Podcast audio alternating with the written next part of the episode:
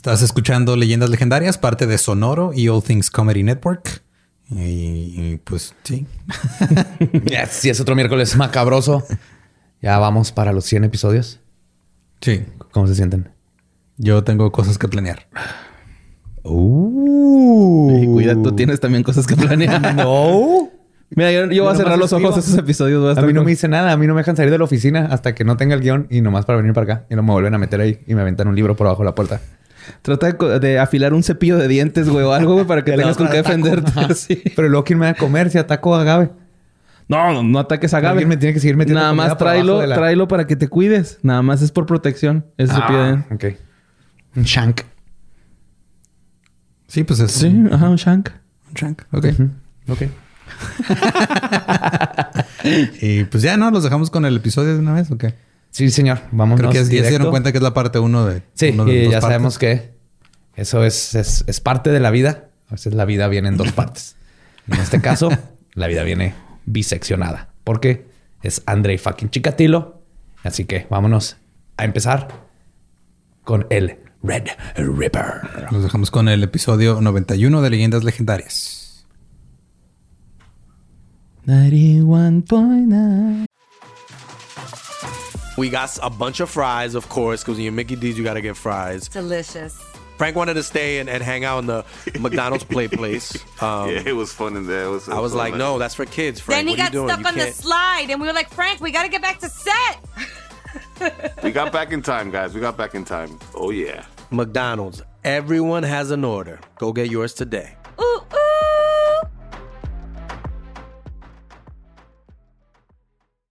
ooh.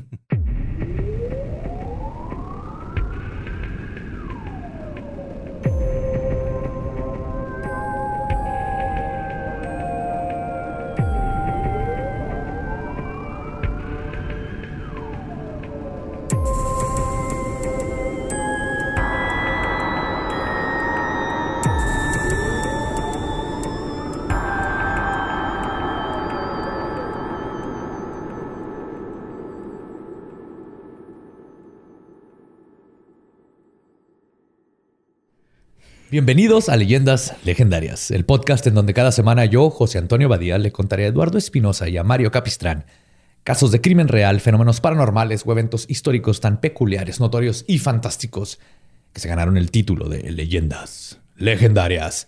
Estamos en otro miércoles macabroso. Espero que se la estén pasando muy bien. Ya menos acaba el año, ya menos acaba el año sí, güey. De hecho, justo hoy, o sea, hoy fue de, ah, cabrón, es noviembre, güey. Ya, ya sigue Super Bowl. O sea, es lo único que queda para festejar y festejar entre comillas, porque se acabó, se canceló Thanksgiving, se canceló Navidad, se cancelaron los Reyes Magos. Entonces, tal vez el sí, Lo raro fue que los a los Reyes Magos los cancelaron no por el COVID, fue porque a este Melchor lo agarraron mandando el mensaje a una menor de edad, güey. Por eso los cancelaron. Tenía que ser Melchor, siempre ese güey. Siempre. ¿Sí ¿Te acuerdas que cantaba el 97? Melchor. no, es que nos pasa, estamos Tania y yo viendo el programa de John Oliver y luego dice, si este es nuestro último programa del año. Y Tania dice, ¿qué? ¿Del año? Y pues, ¿qué pasa? Y yo, pues es noviembre y ya se va a acabar el año. Deja tu noviembre, es finales de noviembre, aparte. Y seguimos encerrados. Noviembre siempre se pasa volada. Eh, en fin. Perdón. Pero bueno, como siempre, a mi diestra me acompaña Eduardo Espinosa y a mi siniestra, Mario Capistra. ¿Cómo estás? Muy bien, gracias, Joe. Lolo, señorita Gabe. ¿Ya estás, ¿Ya estás listo para la parida? No. la neta no, me da miedo. Nadie puede estar listo, amor. No, no estoy listo, ya está pagado, es lo bueno. Acuérdate que tenemos que llevar a tu hijo a las dunas y Lolo y yo vamos a cantar. ¡Oh, y Tú le vas a hablar en la Tacoma. Lo, lo, empanizas en tierrita y para que se haga de Juárez y luego lo levantas al sol. Me gusta Todos los juarenses pasamos por ese proceso, ¿eh? No se asusten. Voy a reventar un alacrán y se lo voy a poner. Veneno de alacrán. Ah, pues bueno. Entre los años 1978 y 1990 algo más tenebroso y peligroso que la Guerra Fría estaba tomando vida y quitando vidas en la Unión Soviética. Un asesino en serie que se benefició de la idea comunista de que este tipo de depravados eran creación solamente del capitalismo. Por esto logró asesinar a por lo menos 53 niñas, niños y mujeres. Este caníbal, mutilador, pederasta y burócrata se ganó los apodos del carnicero de Rostov, The Red Ripper y The Rostov Ripper. Hoy les voy a contar la historia de Andrei Chikatilo. Sha. Tengo un problema con su nombre. ¿Chikatilo? ¿Chikatilo? Sí, no puedo pensar. en- O sea, siempre pienso, siempre pienso en chilaquiles cuando lo escucho, güey. Andrei Chilaquiles. Qué rico. Ah, Chilaquiles rojos. Chilaquiles rojos. Chilaquiles. Chilaquiles rojos de carne muy tiernita. Woody Joel Chikatilo es el, el primer asesino en serie que me acuerdo, pues, así que con mi papá, porque me puso la de Citizen X, una película muy buena. Simón. Donde como, o sea, había visto películas de terror y todo esto, pero sí el concepto ya de un asesino en serie como una persona que existe y, y que me llamó la atención y empecé fue Andrei Chikatilo por esa película. Ok. Entonces, vamos a hablar. Obviamente son dos partes porque no cabe en una, en una sola la historia de este cabrón. Entonces, vamos a disfrutar. Andrei Romanovich Chikatilo nació el 16 de octubre de 1936 en el pueblo de Yoblochneye, en Ucrania, dentro de lo que era la antigua Unión Soviética. Chikatilo nació en Ucrania devastada por el sadismo de Joseph Stalin y la hambruna masiva causada por la agricultura colectiva que había impuesto él, donde se forzaba a todos los productores a entregar sus cosechas al Estado para luego que el Estado las repartiera. Esto dio lugar a múltiples casos de canibalismo y atrocidades que merecen sus propios episodios. Ya hablaré de la isla caníbal de Stalin, no está de la verga. Wow. Sí, entonces, te cuenta, tú sembrabas y era todos me dan todo y luego yo le reparto acá ahí te van tus tres granitos, güey. Después de todo un año de estar trabajando y todo el mundo tenía hambre, no había suficiente para todos. Se cree que Chikatilo nació con agua en el cerebro, ahora conocido como hidrocefalia. Rubber Johnny. Rubber Johnny. este. Que yo no sabía, güey, pero es un trastorno que se presenta en cada tres o cuatro de cada mil niños que nacen. Sí, es me- bastante ajá. común. Eh, la, pues, digo, cuando estaba más, más chiquillo mi hermano, eh, en una de, la- de las asociaciones en las que estuvo, había un, un- un Niño niñito con- con hidrocefalia. Hidro- Niño con hidrocefalia. Que es líquido cefalo, no, cefalorraquídeo, porque es líquido ce- cefalorraquídeo, no es agua. Sí, no es agua. Pero sí, es el líquido que tenemos en la espina dorsal y dorsal. Este, columna vertebral. Se va para el cerebro. Sí, tra- traes líquido extra en el cerebro. Y uno de los problemas que son asociados con este... Ah, ¿qué dice? Espérame, espérame. Con este... Con los que sufren del- de esto es que te da eneuresis. O sea, te haces Te pipí. haces pipí. Y no puedes lograr mantener una erección. Te afecta todo el sistema este, allá abajo. Y estos dos factores tuvieron una gran influencia en el crecimiento de Chikatilo y su subsecuente modus operandi. Por eso lo menciono. Uno de los problemas con esto, con la euneresis específicamente, es que su familia vivía en una choza de un solo cuarto y una sola cama que compartía con sus padres. Una cama en la cual constantemente se hacía pipí. Lo que ocasiona- ocasionaba que su madre Ana lo golpeara constantemente. Además del abuso fí- físico, Ana también era buena para el abuso psicológico. Constantemente le decía a Chikatilo que había tenido un hermano mayor llamado Stepan, pero que los vecinos se lo habían robado y se lo habían comido. ¡Qué mierda esa Toda su infancia, ya hasta de adolescente y todo. Uy, pero que nomás se lo decía así de... Sí, Para como que no se meara, o ¿no? algo, Ajá. Ajá, para que no se meara, ¿no? Así cuando no se quería acabar su comida. Acabas tu comida, tú, los, los vecinos sí se acabaron a tu hermano. y todavía andas ahí desperdiciando comida rusa. ¿Qué comen en Rusia aparte de vodka? Osos. Caldo de oso. Y vodka. Y nada. Ah, y aunque no hay pruebas que confirmen o nieguen que esto haya sucedido, para la cabeza de un niño de 5 años, esta historia definitivamente lo marcó de por vida. O sea, no importa si pasó o no, que tu mamá tiene que tu hermanito se lo comieron los vecinos hasta que tenías como 16. Sí, traía todas esas ideas flotando en su cabeza. Sí. en forma de patitos de hule. Cuando los soviéticos entraron a la Segunda Guerra Mundial, el padre de Chikatilo, Román, fue conscrito al ejército para pelear contra los nazis en 1941. En 1943, Ana dio a luz a su hermana, a la hermana de Chikatilo, Tata- Tatiana. Obviamente. Nombre súper ruso. Y es obvio que Tatiana no era hija de Román, porque es- fue el esposo en el 41, Ujú. ella nació en el 43. No, pues que a veces, o sea, a veces los espermas se quedan dormidos, güey. Porque hace mucho frío. Y, se despiertan años despierta. después. Ajá. Es lo que le dijo Ana a Román, güey. No, de hecho, Se De quedaron, hecho- se quedaron congeladillos ahí y luego ya llegó la primavera y luego subieron más y así. De hecho, se acabó la comida de la, de la invernación. De hecho, se especula que el embarazo fue a causa de una violación perpetuada por los soldados nazi, que eso hacían cuando iban a pueblos y todo. Que es una técnica de guerra asquerosa y horrible. Creo que hubiera guardado el chiste para después de escuchar esa. eso, eso es un chiste precoz. Sí, fuiste pre sí, qué horrible, precociaste. eh, pero lo que es más triste es que siendo que ella y su hijo vivían en la misma pequeña choza, Chikatilo es muy probable que pudo haber sido testigo del abuso sexual de su madre. Mm. Todos estos factores convirtieron a Chikatilo en un niño extremadamente cohibido, quien además sufría de constante bullying en la escuela por lo mismo. Le gritaban el Andre y no se le para. El Andre y no se, le para. a tu jefa. no, y, lo, apenas empieza, güey. Esto todo solo se puso peor cuando su padre fue capturado durante la guerra después de ser herido. Y cuando regresó, gracias a que fue liberado por los estadounidenses, fue tratado como un cobarde y traidor por haberse dejado ser capturado en el de primer lugar. Oh, Así que porque uno se deja capturar en la guerra, ¿verdad? Entonces llegó y perdió todo. Sí, los para los rusos era así de chicobarde, te viste haber muerto. De sonrisky a tu familiski. Iba a salir. Sí, sí, sí, La única palabra rusa que me sé es perestroika y nunca no he encontrado cómo meterlo en este guion. Tal vez no le escuchen más que ahorita. Perestroika. Esto hizo que todos los niños se burlaran aún más de Chikatilo, quien además sufría de miopía y batallaba para leer el pizarrón en el salón, haciendo que sus profesores también le hicieran bullying. Verga, güey, qué pedo. Está bien culero. O sea, todos estos factores de su vida se combinaron e hicieron que Chikatilo reaccionara a ellos, convirtiéndose en un nerd. Hmm. Chikatilo pasaba su tiempo leyendo libros en su casa y memorizando datos. Le encantaba, era buenísimo. Especialmente datos del Partido Comunista y su historia. Y como ahí podía acercarse el libro, no, había problema con la miopía. En la prepa, esto le ganó el puesto de editor del periódico escolar y de presidente del Partido Juvenil Comunista. Ah, pues que también no mames, güey. O sea, se le pone de pechito el chico, güey. No ¿Qué les parece si nos ponemos el periódico escolar? es que uh, Lenin nos dice que todo es para todos.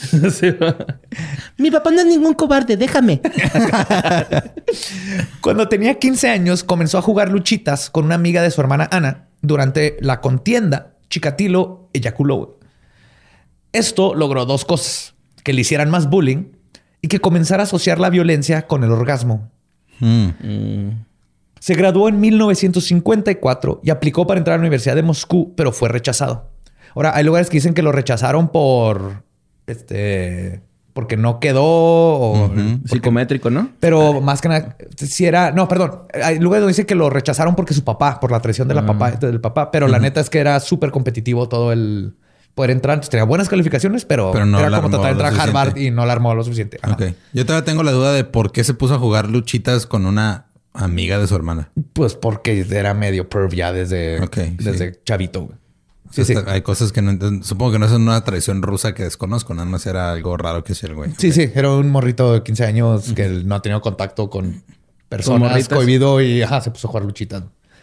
Se graduó en 1954 ah, y, aplicó para la Universidad de Moscú. Y después de pasar tres años como constructor y otros tres en el ejército, este, el, Ay, perdón. Y después pasó tres años como constructor y tres años en el ejército. no entró a la uni, se fue directo a trabajar. se fue directo a, trabajar. Sí. Fue en este tiempo que conoció a una joven divorciada y comenzaron una relación que duró tres meses porque Chikatilo nunca pudo lograr mantener una erección. Para agregar insulto a la herida, a su ego, su ex, inocentemente, le preguntó a sus amigas consejos para poder ayudar al problema que estaba teniendo. Esto hizo que todas comenzaran un grupo de WhatsApp de a Chicatilo no se le para. y al poco tiempo todo el pueblo sabía de su problema. No mames. Ay, pobrecito, güey. O sea, y la neta, no, la, novia no lo hizo en mal plan. No, Ella lo hizo en buen plan, así de. Pero las, sus amigas le dijeron a los esposos y los esposos a los amigos. Y bien argüenderas, va, bien argüenderas. Chisme, el chisme, güey. Ven, el, el chisme puede provocar que 58 personas mueran. Sí. Porque de hecho, a causa de la, de la burla, este, fue tanta que Chikatilo intentó suicidarse. Y cito. se puso la pistola hacia la sien y la pistola también se cayó, güey. Se, agachó. no se mantuvo. Para el impacto el agua de su cabeza. Y cito, las chicas iban a mis espaldas susurrando que era impotente. Estaba, avergon- estaba tan avergonzado. Traté de colgarme. Mi madre y unos ve- jóvenes, vecinos jóvenes me sacaron de la soga. Pensé que nadie querría a un hombre tan avergonzado. Entonces tuve que huir de ahí a mi tierra, de mi tierra natal. Ok. Y dejó donde nació. Si era constructor, se hubiera amarrado una varilla o algo. con alambre recocido. Chikatilo se mudó al área de Rostov en 1961 para huir de sus bullies y consiguió un trabajo a las afueras de esa área como ingeniero en telefonía. Al poco tiempo, su hermana se cambió a vivir con él a su departamento. A los seis meses, Ana se casó y estaba decidida en ayudar a su hermano y su pena crónica con las mujeres a conseguirse a alguien. Ana le presentó una amiga llamada Feodosia Otnacheva y la relación fue un éxito. Se llama Feodosia. Se casaron en 1900. Como cuando viene tu sex appeal en tu nombre, ¿no? Feodosia. Feodosia. güey. Se casaron, tuvieron este. Ah, perdón. Se casaron en 1963 y aunque su vida sexual no existente, este, era no existente, Feodosia se conformó este, con tener dos hijos. Ok. Y sí, tuvieron hijos, una eh, Ludmila, una hija de en 1965 y un hijo Yuri en el 69.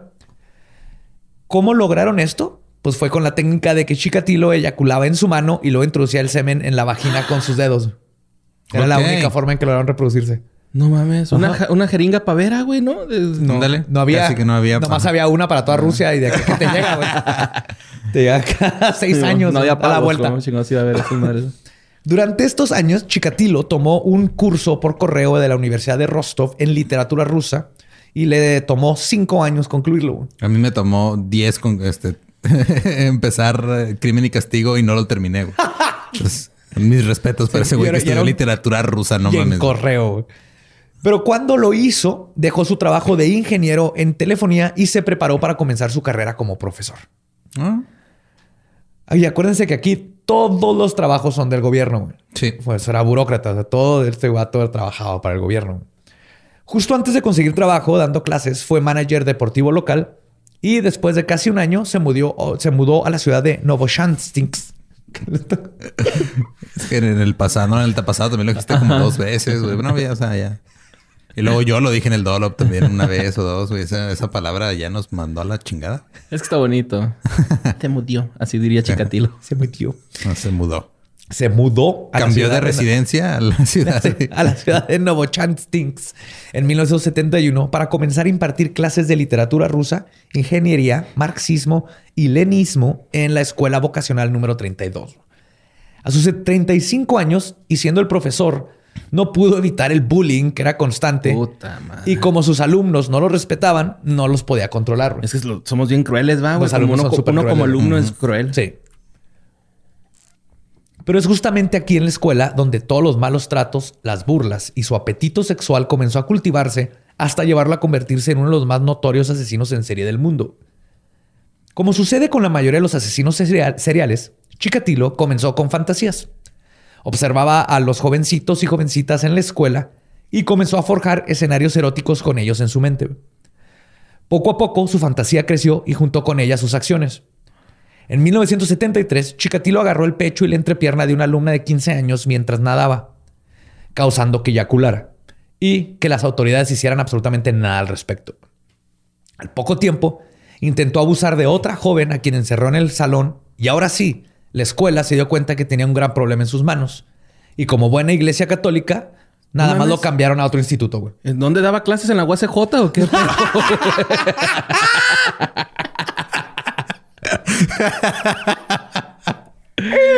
Muy bien, es la Universidad Autónoma de Ciudad Juárez. Ay, güey. Pero sí, o sea, y nomás lo Ustedes cambiaron. nada más busquen en Google. Sí. en esta escuela, en la nueva, Chikatilo tuvo que comenzar a cargar con un cuchillo para su protección, ya que fue atacado y golpeado por varios estudiantes cuando lo encontraron en el dormitorio intentando practicarle sexo oral a un estudiante dormido. No mames, qué pedo, güey. Este, O- Güey, eh, es que por O sea, eso le hacen pero- bullying, porque ajá. hace las bromas al revés, güey. Cuando alguien está dormido, le tienes que poner tu pene en la boca, güey. no al revés, güey. Ponerte el pene en la boca del güey está mal, güey. Sí, qué buena broma, ¿verdad? Y el otro, güey, ¿qué pedo, güey? Es al revés. sí, jaja, eres gay como Scarman. Pues este incidente tampoco fue reportado a las autoridades, pero le pidieron que renunciara. güey. Ok. Chikatilo aceptó la oferta y no tardó mucho en encontrar un nuevo trabajo, dando clases en una escuela. güey. De nuevo perdió su trabajo, pero porque hubo recorte de personal, no por todos los abusos. Así que consiguió trabajo en otra escuela, güey, ahora en el pueblo de Chakti en 1978. O sea, este vato era como sacerdote, güey. Lo, lo mandaban nomás de escuela a escuela porque nadie quería aceptar que tenían un problema horrible. Con la diferencia de que este aparentemente los sacerdotes sí pueden mantener una erección. Ay, güey. Siempre y cuando. Ay, Pues el cruzar la línea entre sus fantasías y actuar sobre ellas, aunado al hecho de que no sufrió ninguna repercusión por ellas, hizo que Chikatilo comenzara a hacer planes para seguir con su mórbida actividad. Para ello, aprovechó la mudanza para irse solo a Chankti con el pretexto de que conseguiría casa y pondría todo en orden antes de que su esposa e hijos se mudaran con él. Parte de esto era real, pero la razón principal de su viaje a solas fue la de comprar una pequeña choza en secreto para poder pasar a la fase 2 de su monstruosidad. Ni su esposa sabía que tenía esta casita extra. A menos de tres meses de haberse mudado, Chikatilo procedió a cumplir su plan. El 22 de diciembre convenció a una pequeña de tan solo nueve años, de nombre Yelena Sakotnova, Sakotnova, de acompañarlo a su choza. Su intención era abusar sexualmente de ella y luego dejarla ir. Pero lo que sucedió a continuación fue al mismo tiempo el detonador que hace que un asesino en serie cruce la línea entre realidad y fantasía y lo que forjó su modus operandi. Chikatilo fue incapaz de lograr tener una erección para poder concluir con su asqueroso acto. Y Yelena no dejaba de pelear y gritar. Por miedo a ser descubierto, comenzó a estrangular a la pequeña para que se cayera, callara y luego la apuñaló tres veces en el abdomen. Cuando hizo esto, eyaculó involuntariamente, cimentando la conexión entre violencia y placer aún más en su psique. Después de esto, Chikatilo continuó estrangulando a la pobre niña y luego se deshizo de su cuerpo aventándolo en el río Grushevka. El cuerpo de Yelena fue descubierto el 24 de diciembre y como sucede con la primera vez de los asesinos en serie, regularmente, Chikatilo había sido descuidado al cometer su crimen. Cuando la policía comenzó a indagar, un testigo describió haber visto a la niña hablando con alguien que se parecía a Chikatilo en una parada de autobús. No solo eso, el lugar donde encontraron el cuerpo estaba a pocos metros de la choza. Cuando dieron con ella, encontraron un camino de sangre en la nieve junto con la mochila de la niña. Los vecinos describieron una persona con el parecido de Chikatilo en la propiedad ese día. Cuando la policía arribó al lugar hogar de los Chikatilos, su esposa dijo que él había estado en la casa todo el día. Como Chikatilo no tenía ningún récord de haber cometido un crimen en su pasado porque nunca lo acusaron de nada. Ajá. No había Sí, no registro, había registro. de sus acosos sexuales. Oye, ¿el, el registro de sangre el- se vio porque estaba en la nieve o...? Ajá. o- ah. Sí, sí, estaba así, obviamente ahí en la, en Ajá, la estaba nieve. nevado. Ajá. Y no se sabe la neta si la esposa nomás sabía o nomás lo hizo por proteger al esposo o qué pedo. No se sabe. Pero, eh, sorry que vuelva a lo mismo, pero, o sea, si deja un rastro de sangre en la tierra, ¿se puede ubicar ese pedo? Sí, pues llegaron, o sea, está la cabaña, llegaron y estaba así todo enfrente de la, de la casa lleno de sangre y iba el caminito casi hasta el río donde encontraron el cuerpo. Se supo perfectamente a esta niña, la mataron en esta cabaña, está su mochila, aquí está la sangre cuando la sacaron y llega directo al río. Y gente lo vio ahí en la cabaña, Chicatilo. Era Chicatilo, güey. Si no había, no había de otra, güey. Ajá. Pues este, a- después de esto, güey, le creen la, la coartada que le dio su esposa y decidieron mejor arrestar a un hombre que también vivía cerca de la escena del crimen. Sí, güey. Pobre PGR, cabrón, güey. PGR, güey. Pobre cabrón. Alexander Kravchenko. Kravchenko había estado en prisión anteriormente por abuso sexual. Estuvo como 12 años en prisión. ¿no? Y esto lo hizo el sospechoso perfecto para las autoridades. A pesar de que su esposa, amigos y vecinos testificaron que él había estado en la casa con ellos todo el día, la policía, convencidos de que tenían al culpable y más que nada tenían que producir un culpable, muy a la mexicana, amenazaron a todos los testigos con meterlos en la cárcel por cómplices o perjurio. No mames. Sí. ¿Y Chicatilo bien chingón? Sí, Chicatilo. Ah, ok, copa. ¿No fuiste tú? Sí, ya dijo Ah, tu esposa. pendejos. Ajá.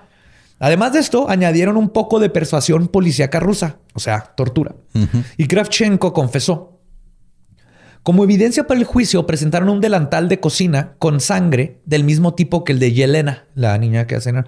En este tiempo todavía no había de Ajá, no ADN. había pruebas de Lo ADN más que podían hacer era decir, esta sangre es tipo A y la víctima es tipo A. Entonces es probable que sea su sangre. Esta sangre roja y esta también. Ajá. Y Sí, güey. No es de la aristocracia. Esta niña no era aristocrática. Y curiosamente... todos tenían la sangre roja porque una Ah, sí. soviética. Sí, los soviéticos todos son Con vodka. Sangre con Está más diluida que la sangre normal. Entonces coincidía la sangre del delantal de la cocina con el de Yelena. Pero curiosamente, era el mismo tipo de sangre que tenía la esposa de Kravchenko. Ok. Pero porque tenía sangre el Pues era el de la delantal de la esposa, güey. Tienen que matar osos para cocinarlos y así. pues haber cortado y todo y se limpió en el delantal, güey. Ok. Pero también sabemos 100% que no fue Kravchenko. Obviamente no fue, pero nomás es. Nomás había sangre en el delantal de la esposa. y a pesar de que para este punto Kravchenko se declaró inocente ante la corte, fue encontrado culpable y sentenciado a la pena de muerte. Sus abogados lograron cambiar la sentencia a 15 años, lo máximo de prisión en esos años. Pero los familiares de Yelena presionaron a las autoridades y en julio de 1983 Kravchenko fue fusilado. Totalmente inocente de este crimen. Ah, no mames. Las autoridades resolvieron el asesinato, el culpable fue ajusticiado y Chikatilo quedó tan asustado de que casi lo agarran que decidió intentar suprimir sus impulsos. No funcionó por mucho tiempo. A final de cuentas, Chikatilo se había salido con la suya de nuevo y esta idea fomentó en pocos años su sadismo e hizo que creciera de forma exponencial. Que de nuevo, abusó de niños, no le hicieron nada. Mató a una niña, no le hicieron nada. Todo esto va alimentando esta fantasía de, ah, me puedo salir con la mía. güey". Chikatilo continuó trabajando como maestro hasta 1981. Esto está bien cabrón, es el año que yo nací. Ajá. Estaba Chikatilo todavía. Para este punto se convirtió en algo imposible para el sistema seguir ignorando las quejas de los alumnos y padres de familia contra sus abusos y finalmente lo despidieron sin haber hecho ningún solo reporte a las autoridades. O sea, nomás Nomás lo quitaron el jale y ya. Porque es Rusia, güey. Es, es- es todas estas mentalidades de, de cualquier institución donde si él se ve mal, todos nos vemos mal. Ajá. Lo mismo que decía ahorita de cómo ah, no, los asesinos en serie no son de aquí. Y, y- y, ah, esto ayuda a que se críen todas estas bestias. Chikatilo, incapaz de conseguir otro trabajo docente, encontró trabajo como empleado de suministros para un complejo industrial local en Rostovenrud. El trabajo implicaba viajar a otras partes del país para localizar y comprar suministros para la fábrica. Esto significaba que viajaría mucho más, tanto como de ida como de vuelta desde la fábrica por toda la Unión Soviética para negociar contratos de suministro y supervisar la compra de los materiales. Y hacer su cagadero sin que nadie sospeche de él. Exactamente, güey. Exactamente. Este nuevo trabajo podría parecer beneficioso para todos, ya que Chikatilo ya no tendría acceso a los niños en las escuelas.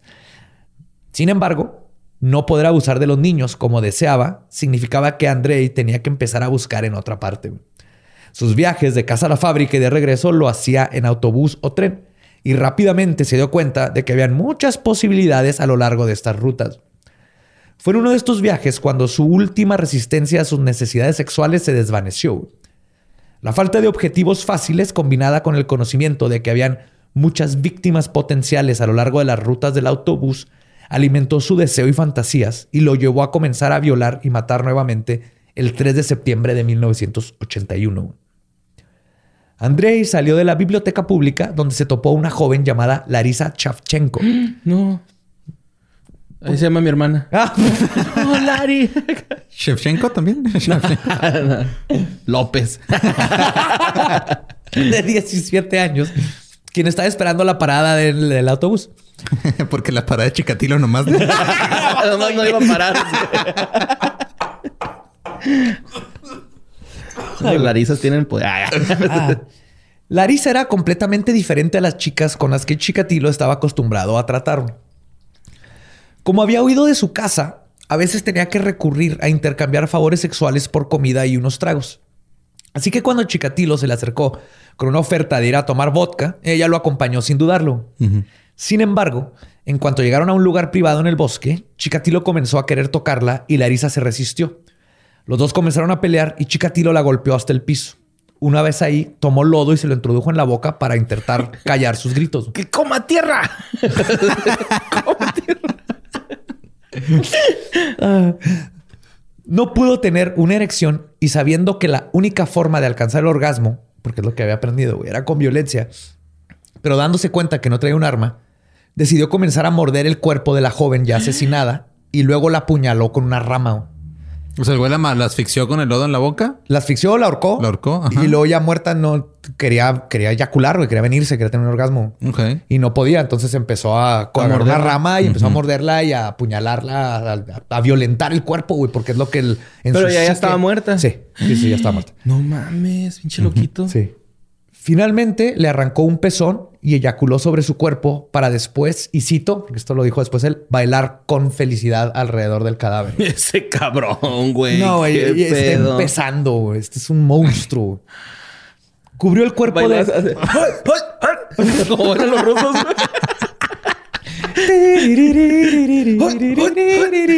Como va cuando gana, güey. Chikatilo cubrió el cuerpo de Larisa con hojas y ramas y no sería descubierto hhasta días después.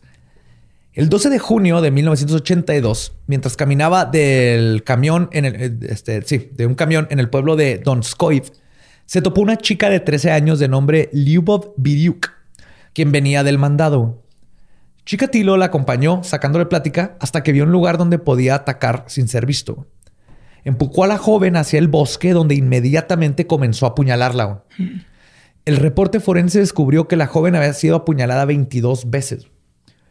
A pesar de que pasaron nueve meses entre estos dos asesinatos, los impulsos de Chikatilo irían escalando como es común en los asesinos en serio. Y Rusia comunista serviría como un habilitador indirecto perfecto para que un monstruo como él continuara haciendo sus atrocidades. En julio de 1982, mató a una niña de 14 años llamada Lyubov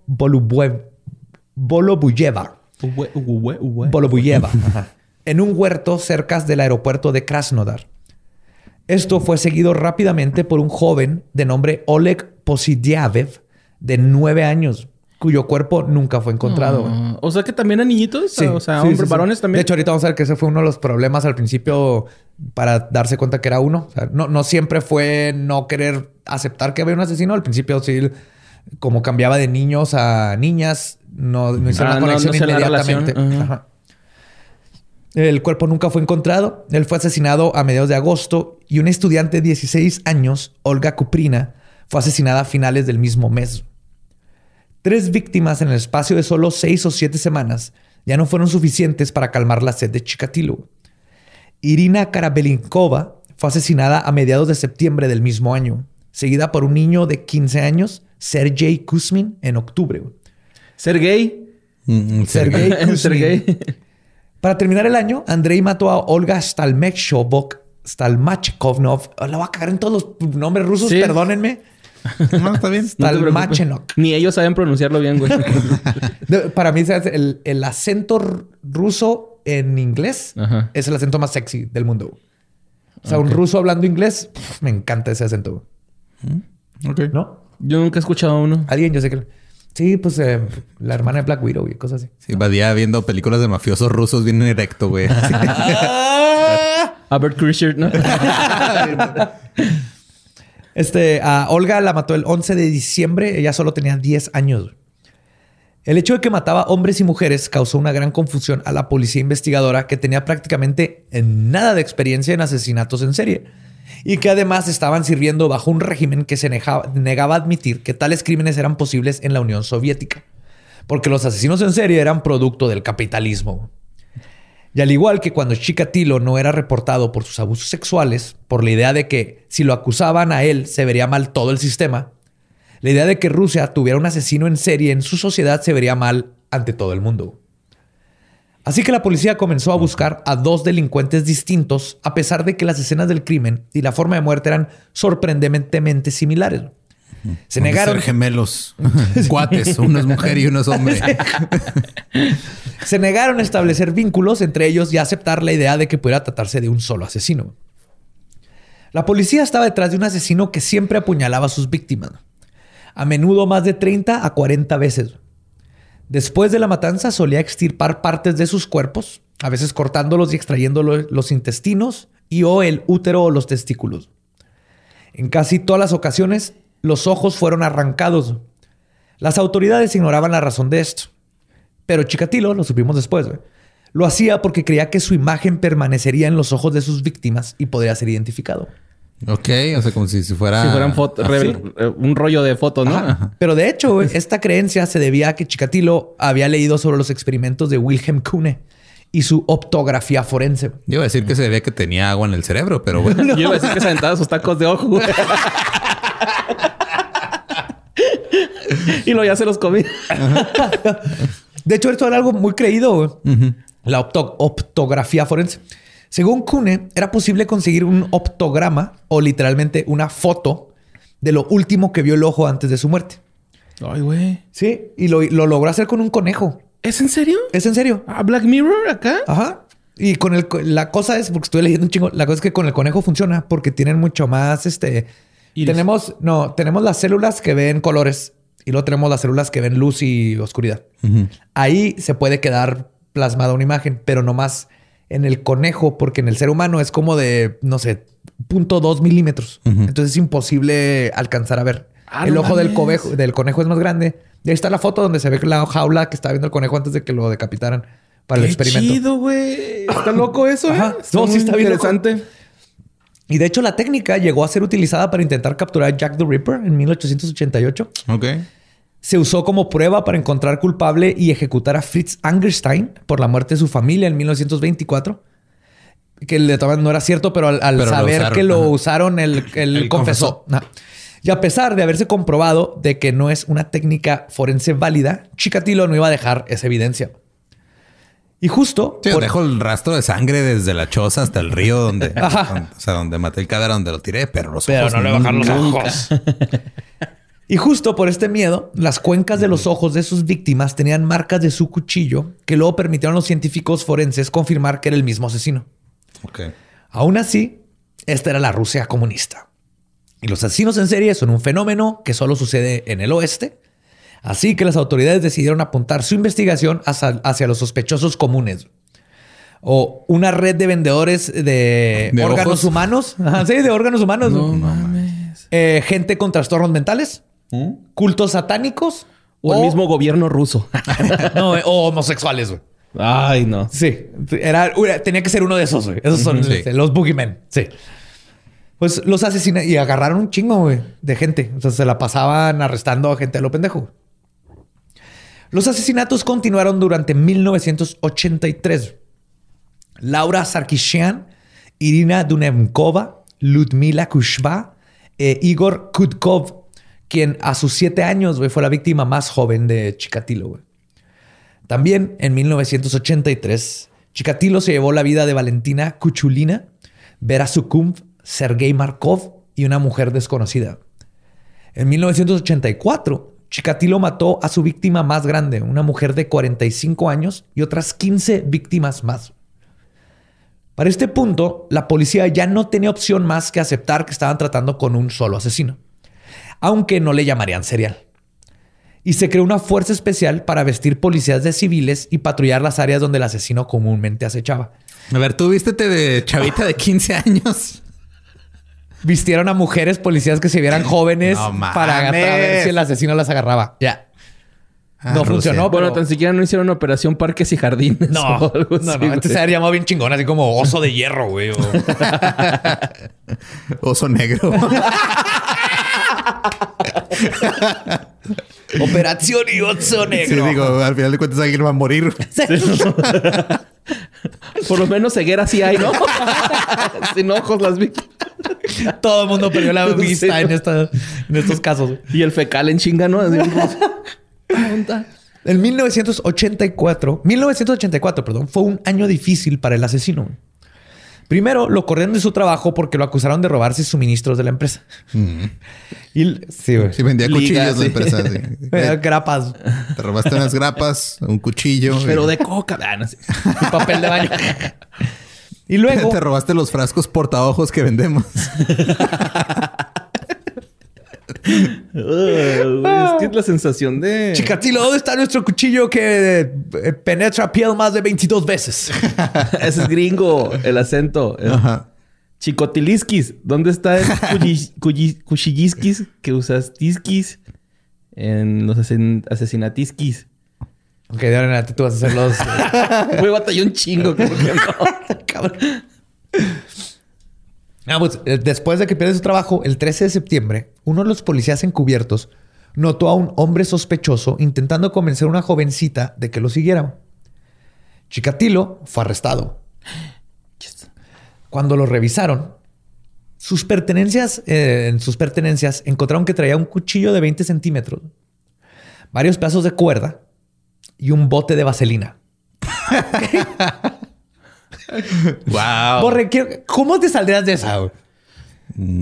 Comarada, ¿para qué trae un cuchillo, cuerda y vaselina? Voy a colgar la cuerda, la voy a trepar. Y la vaselina es por si me rocé las manos, güey. No sé, güey. No, es imposible, güey, salirte de esa. Ah, sí, de cabrón. Mm. Pues cuando revisaron su récord criminal, obviamente no existía nada sobre sus décadas de abuso sexual infantil. Pero sí encontraron la denuncia por parte de la empresa donde trabajó por el hurto de suministros.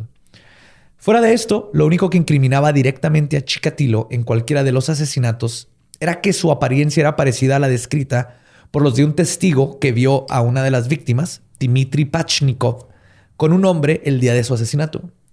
Pero todo esto era circunstancial, así que decidieron hacerle una prueba de sangre. La muestra fue comprada con- comparada con el semen encontrado en varias de las escenas del crimen. Pero cuando se concluyeron los exámenes, se descubrió que el semen del asesino era tipo AB, mientras que la de Chikatilo era del tipo A. Que este es el primer caso, después se, se descubrió que hay... ¿Se o algo? no, hay los que non-secretive, que no secretan, no... Segregan. no sí, segregar. Segregan, ajá. Sí, bueno, segregar líquidos como Ajá. sale líquido del Sí. pene. Ajá. Entonces hay, hay este, los hombres, hay secretors y non-secretors, segregadores o y no segregadores. Entonces quiere decir que hay unos que el- eyaculan, el, está bien cabrón, porque de hecho lo comenté hace mucho. Los espermas tienen los dos cromosomas, entonces, tienen- entonces hay personas que no trae tu tipo de sangre, trae nomás el otro. Ah, ok. Entonces puede que los non-secretors, su esperma no va a traer el mismo cromosoma o el, El tipo de sangre de- el tipo de sangre que tienes en tu sangre. Ok. Es bien raro, pero pasó con Chikatilo. Y se salvó de esa, güey. Por eso. Ajá. Por esa se salvó.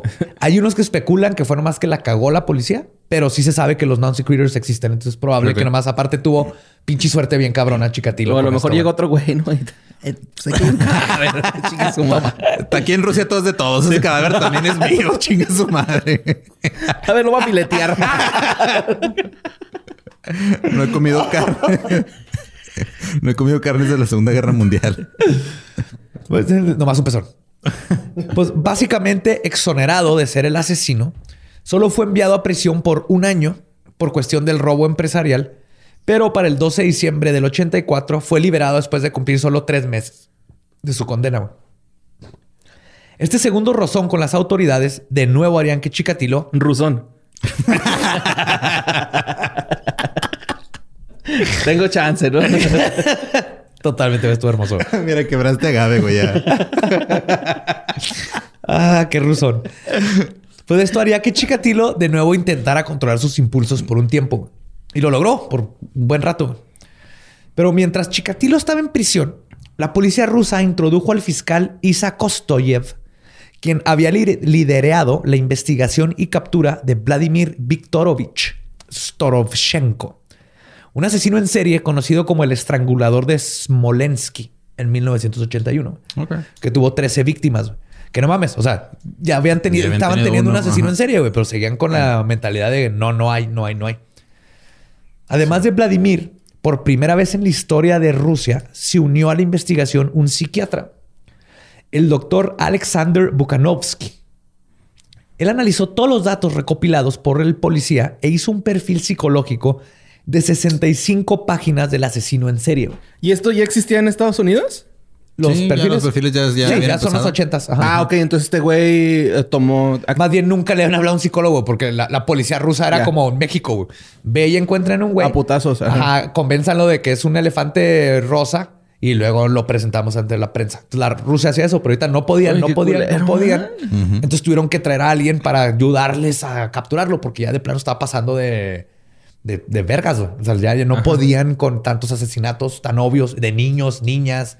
Entonces tenían que hacer algo que, se el- que los forzó a trabajar de, veras, básicamente.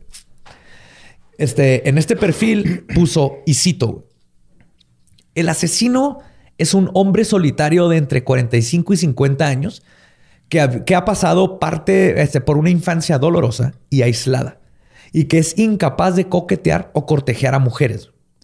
Este individuo es de inteligencia media, probablemente está casado y tiene hijos, pero también es un sádico que sufre de impotencia y solo puede lograr la excitación sexual viendo sufrir a sus víctimas. Los asesinatos en sí son análogos a las relaciones sexuales que este individuo es incapaz de realizar. Y su cuchillo se convirtió en un sustituto de un pene que no funciona normalmente, güey. Latino. Está No mames, nomás le faltó la hidrocefalia, güey. Y no sé si Oh. son 65 páginas, güey, pero el- el- fue así de que, holy fuck, Güey, ¿le supo todo? le supo todo. Mm. Este perfil va a tomar una parte bien cabrón en la historia y ya después, güey. A Ya güey no se le para. Pero está cabrón. Sí, güey. Y eso de que usa el cuchillo. O sea, este psicólogo es un Hannibal Lecter. También dedujo que debido a que muchos de los asesinatos habían ocurrido entre semana cerca de los centros de transporte masivos y en todo el área de Rostov, entonces Bukanovsky argumentó que el trabajo del asesino requería que viajara con regularidad. Y según los días de la semana en que ocurrieron los asesinatos, también dijo que el asesino probablemente está vinculado a un programa de producción. Eso ya bien Sherlock Holmes. Dijo, ese güey trabaja en logística y Sí. este, Se robó las grapas de... se robó las grapas. Ajá. Qué cabrón, güey. Sí. Chingón ese güey. Con este increíble perfil, la policía estaba segura que atraparían al carnicero de Rostov en poco tiempo. Pero la depravación de Chikatilo aún no llegaba a su máxima expresión.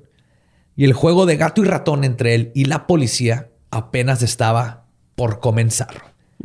Y llegaremos a eso en la segunda parte de Andrei Chikatilo, el carnicero de Rostov. Pero les quiero dejar la, la parte bonita de este desmadre. Es que por el desmadre que trae la policía arrestando a todo mundo, buscando al carnicero, güey, se resolvieron más de mil crímenes que no tienen nada que ver con los asesinatos, güey. Ok. Incluyendo 95 asesinatos, 140 asaltos a- con agravados y 245 violaciones. No mames. La resolvieron sin querer, nomás porque se pusieron a jalar, tratando de buscar así en serio. Ah, Mira, Entonces, hay- qué hay- bonito es hay- cuando las autoridades hacen su pinche trabajo. Hay, hay una tangente bonita en No digas pero- nada, güey. no es cierto, señores autoridad.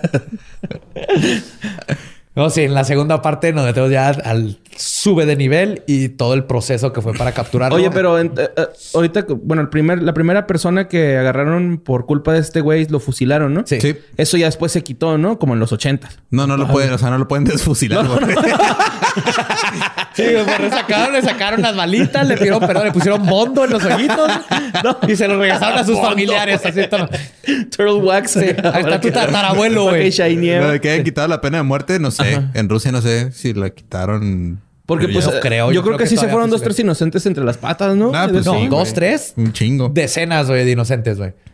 O sea, güey, ya voy a hablar de eso, güey, pero hubieron este, un chorro de gente que se dieron entre las patas. güey. Todavía habría, digo, supongo que si le haces algo a Putin sí te mata, pero legalmente habría. Yo creo que sí debe haber fusilamiento. Todavía en Rusia. Chance, Es probable, ¿verdad? no lo dudo. Sordo. Así de... Ah, no, pues es que estaba aquí su hijo Pues preso. pena de muerte, se escapó. Que, que de hecho, para las penas de muerte, la- el fusilamiento es lo más humano que hay. Pero es yo lo creo que menos peor. De lo chuparon, menos peor, chupaste no debe haber pena de muerte mientras el, mientras el sistema no sea infalible, no debe haber pena de muerte. O sea, la han abolido este, en ciertos eh, como periodos, pero la aparentemente la, o sea, Yeltsin en el 96 y luego la eh, corte de, de Rusia en el 99 y desde el 96 no han matado a nadie Oficialmente. oficialmente. O sea, pero o sea que este güey sí... Todavía no, güey. O sea, Sí, él entra todavía. Del 90 en el- dijiste ahorita al principio. Sí, Yel- Yeltsin puso un moratorio en el 96 y este implícito y uno explícito fue la corte de Rusia en el 99. Entonces todavía en los ochentas hasta mediados de los noventas te podían matar a las autoridades por pena de muerte. Ahorita ya nomás lo hacen, envenenan gente y así. Sí, con, con, ajá, cosas muy intricas para envenenar. O matan homosexuales y los encarcelan Todavía. Todavía legalmente, güey. O sea, la ley los protege de que te arresten por. Con quién te gusta tener sexo, güey. ¿Te acuerdas cuando agarraron a las muchachas estas que tocan y que tienen usan pasamontañas? Es que no me acuerdo. Ah, cómo se- Pussy Riot. Pussy, Pussy Riot. Que las ah, güey, las golpeé. Neta, güey, veo ese pinche video y me da un chingo de coraje porque llega un güey, pinche macanazo en el abdomen, güey, a una morrita acá, güey, pinche morrita así. Y nomás es porque son disidentes, no están de Ah, acuerdo. sí, güey, Y- por una mamada, güey. Y acá. porque son pro LGBT. No, o sea, o es que depende de a quién le das la mamada. Si se la alguien del mismo sexo, por eso te chingan. No, no, pero, ah, güey, neta, se ve bien culerote. ¿Cómo llega un güey acá, pinche macanazo en el estómago, güey? acá Así es Rusia, güey, todavía Sí, güey, tratando de. cálmate, Entonces todos quizás, oh, Putin es bien chingón. No. Es que salvó al cachorrito, güey. Neta, o sea, ya cuando ves a un cabrón así bien maligno, güey, rescatando Esa- un cachorro, dices, ah, es bueno. Se llaman, este, se llama relaciones públicas, güey. Se llama tener buena, No, buena sí. óptica. Sí, no, no, como tratan, como tratan a las personas, a los individuos, al- en Rusia está de la chingada. güey. Sí, Sí, es, ah, sí, mira, es como decir, ah, Obama jugaba bien chido básquet, güey, y era bien gracioso, pero pues mató un chingo de gente. con- Bombardeó un putero de países. Bombardeó un chingo de países y fue el que Y empezó. premio Nobel de la Paz. Pero güey. labrador está bien bonita, güey, no me acordaba. Ah, en fin, En este. fin, esa es André Chikatilo, parte 1. La segunda vamos a ver todo lo que sigue hasta cuando lo atraparon. Spoilers, lo atraparon. ¿Qué? no, pues este, recuerden que nos pueden seguir en todos lados como arroba leyendas podcast. A mí como arroba ningún Eduardo. A mí como Mario López Capi. Y ahí me encuentran como el Badiablo. Y pues, nuestro podcast ha terminado. Podemos irnos a pistear. Esto fue palabra de Belzebub.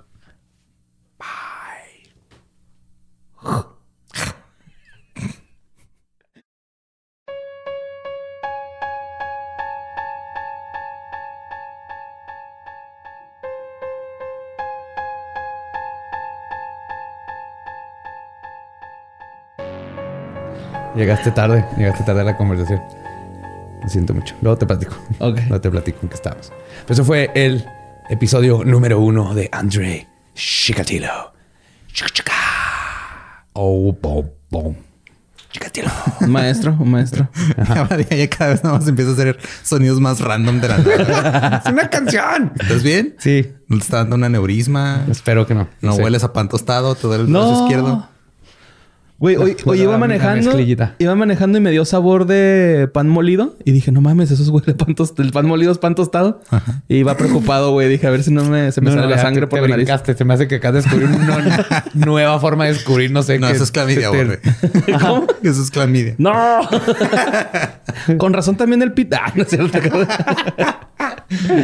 Pues esa fue la parte uno. La siguiente semana nos vamos a la segunda parte que está ahí donde ya vale verga todo. Ya empezó a valer verga, pero ahí se va a poner todavía más hardcore. Ajá. Y hablando de cosas hardcore, o sea, no tiene nada que ver, del- pero eh, le queremos dar las gracias otra vez a Arctic Fox porque otra vez están aquí. Y aparte, este. Nunca que- se fueron, Eduardo. Nunca No, se nunca ido. se fueron. De hecho, todavía traes ahí. Yo todavía traigo morado, todavía ajá. existe en Todavía, nuestra ajá. ADN. Sí, Tania todavía trae el pelo verde, güey, desde que se lo pintó así como en Y el se le ve pico bien anterior de la bonito, pandemia. Se le ve bien bonito a Tania. Así. Sí, se le ve muy chido. Si cometo un asesinato o un crimen y lo encuentro en mi cabello y luego lo revisan, van a decir, el culpable es Arctic Fox. Y pues ya saben, es un, un tinte 100% vegano, libre de crueldad animal. Y este, ¿qué eran los PPDs? PPDS es lo que hace que te sangre la mollera, güey. Eso.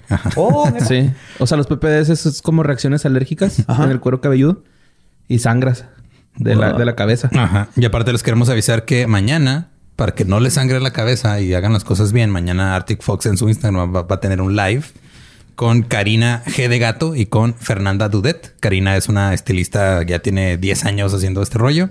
Cualquier duda que tengan sobre cómo pintarse el cabello con Arctic Fox, cómo decolorárselo todo, ella se lo resuelve. Fernanda es su, su modelo, que la que siempre está ahí de sí, tú hazme lo que quieras en mi, en mi cabello y así. Qué Entonces, mañana a las este, 8 hora de la Ciudad de México, hora centro. Y, si no lo ven mañana, se va a quedar ahí grabado como video de IGTV ahí en su Instagram de Arctic-Fox-México. Así que denle, acuérdense ya. Arctic Fox ya es el sinónimo de pintarte el cabello. Sí, güey.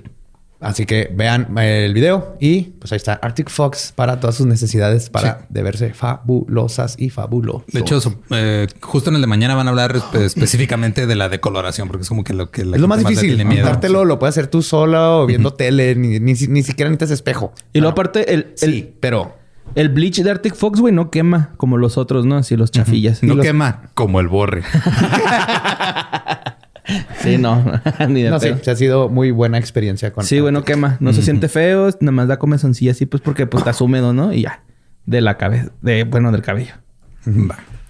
Pues bueno, vamos a hablar ahora de dos cosas. Una ya se resolvió hoy mismo. güey. Ok. O sea, no sé si se enteraron, pero ¿Qué pasó? un compatriota ya se volvió también. Digo, que como es este. Yo me enteré por Twitter porque estaba otra vez de trending topic Chumel y lo dije que está Ah, pasando. ya sé qué vas a hablar. Y luego resultó que este eh, alguien, una senadora, si era senadora, ¿no? Quiso hacer un foro Sí. sobre una cura milagrosa para el COVID que vende Jaime Maussan. Sí. De hecho, veía el nombre completo y por una, por un momento dije, no puede ser. Jaime Maussan. Sí, es, Jaime- es del biotiquín Jaime Maussan. ¿Qué te pasa? No, biotiquín, así se Sí, llama. así se llama Es su tienda de como cosas. El Pero es así como ¿no? Jorge Juan, Jaime Maussan, no sé qué. Pues es que decir que no, no puede ser. Güey, tiene un perfume, güey. No cualquiera. ¿eh? Pero bueno, el punto es de que este, esta persona que se llama Lucía Trasviña Waldenrath eh, hizo, anunció que iba a hacer un foro sobre este medicamento que se llama hidro, hydrotin. Y que es una- Hidrotina. Ajá, y la hidrotina. Y es una madre que no funciona. Pues claro que no funciona. Y aparte, o sea, Jaime Maussan no ha podido sacar evidencia para los ovnis en 40 años porque va a sacar la cura para el COVID en medio, medio Mira, año. Sí, es la primera vez que Jaime la cagaste horrible, güey. La primera, pero... No, pero la otra la cagaba en creerse que creerse alguien se encontró ajá. un extraterrestre en el radiador de su carro. Es que Y nadie Jaime grababa. Eso Jaime- no hay problema. Es nomás pobrecito Jaime que se cree, se está creyendo ya todo. Güey, ¿cómo le, Esto puedes, ya es peligroso para el mundo. ¿cómo le puedes creer a una persona que parece que todo el tiempo tiene sueño aparte, no? Jaime Maussan parece que todo el tiempo tiene sueño, güey. Está ojeroso todo el tiempo. Sí, entonces ya bueno, pues, me enteré por Chumel porque dio la casualidad que él dijo, eh, invítenme al foro y luego lo cancelaron. Entonces ya todo el mundo está diciendo que lo cancelaron porque Chumel lo tuiteó. Pero, Cancel man. pero qué bueno que lo cancelaron porque no, o sea, no, ahorita lo que necesitamos es que se enfoque en todo en este, la- seguir las medidas de, de- que exige la Secretaría de Salud y en que le metan más lana a las Sí, vacunas. La menos desinformación Esa que se es- pueda De hecho, tener. lo que estoy- México está jugando así como cuando tienes una enfermedad y dices, eh, ni pedo, a ver qué me pasa. Y luego Ajá. esperas a curarte. Así está México. Pero ya vamos para el año y hasta ahorita Sí. se les ocurrió hacer contact tracing. Ajá. Eso de ir poniendo en qué lugares ha ido la gente, así desde wow. Sí. Carnal, yo tengo un tío que dice que él es, él es inmune al virus porque toma tecate roja, güey. Y lo dice en serio, güey. Y lo hemos O sea, regañado si fuera mucho. carta blanca, come on, yes. Sí, sí, porque sí. No, pero Chingo. Se sabe muy perfectamente qué está pasando, qué se tiene que hacer. Hay lugares donde ya lo hicieron, como Nueva Zelanda. Ya está, no es como que a ver cómo le hacemos. Ahí está cómo controlarlo y ahí viene la vacuna. Nomás hay que aguantar de aquí a que salga la A que vacuna. salga la vacuna, No ¿es descargarlo todo? todavía más. Ajá. Sí, porque luego también hay gente que dice, ah, pues ya va a salir la vacuna, vamos a salir de una vez. No, espérate, güey, Sí, todavía yo- no. yo hasta que la tengas. Yo opino que no debieron haber anunciado que hay vacuna. Hasta Hasta, que que, ya- ya estuviera en la tienda, así en el Simi. Bueno, esa fue la de... Porque tiene que ver con Jaime Maussan. Entonces, pues, Ajá. de repente nos dicen, inviten a Jaime Maussan. Yo, ¿para qué? ¿Para que nos venda curas falsas para el COVID? No. Sí. Estamos bien. La otra fue una que a mí me mandó la nota mi primo. Creo que a ti te la mandó tu hermana. Pero tiene que ver con el güey de Dallas que creen que es un asesino en serie. Ah, oh, sí. sí. Ok. Entonces se llama Jeremy Harris. Ya lo arrestaron. Eh, tiene 31 años y se sospecha que el güey ha matado que eran ya cuatro personas, ¿no? Me parece. Una de ellas en El Paso, Texas. Ujú. Estudiaba en UTEP. Un chorro de gente de UTEP lo conoce perfectamente. No mames. Ajá. UTEP es la Universidad de Texas. en El Paso. Universidad de Texas en El Paso. Entonces, aparentemente antes de que lo arrestaran, creían que nada más eran así, este, balaceras aleatorias donde más llegaba y le disparaba a alguien y lo. Cualquiera secundaria de high school. Se les hizo raro porque ahorita nadie está yendo a la escuela. Dijeron, ¿cómo que hay tiroteos? Tal vez está- es un school shooter frustrado. Sí, sí. Ahora, ahora va a las casas. Se conectan clases en línea y van los cantones, güey. Está bien cabrón hacer tiroteos por Zoom. Eh, pero él este estaba, o sea, lo, lo arrestaron cuando este, o sea, en, en Dallas fueron varias víctimas. Y luego fue una en El Paso, ¿no? No sé cuál es el orden, nomás sé que hay alguien en el paso. Ok. Eh, lo arrestaron el... Pero me fue después, el miércoles después del 31 de... El 4 de noviembre fue arrestado. Y ahorita están investigando a ver si... Si hay o sea, más. si- ajá, si hay más víctimas. Porque Y su eran estilo es más este, que todavía no se sabe exactamente si es asesino en serie. Sabemos que es gente... Es un ha güey que matado, mató... a- ha matado varias personas, Al al azar, que es algo lo que hace en serie. No sabemos cuál es, cuál es su motivo de los asesinatos, pero van varios en diferentes partes.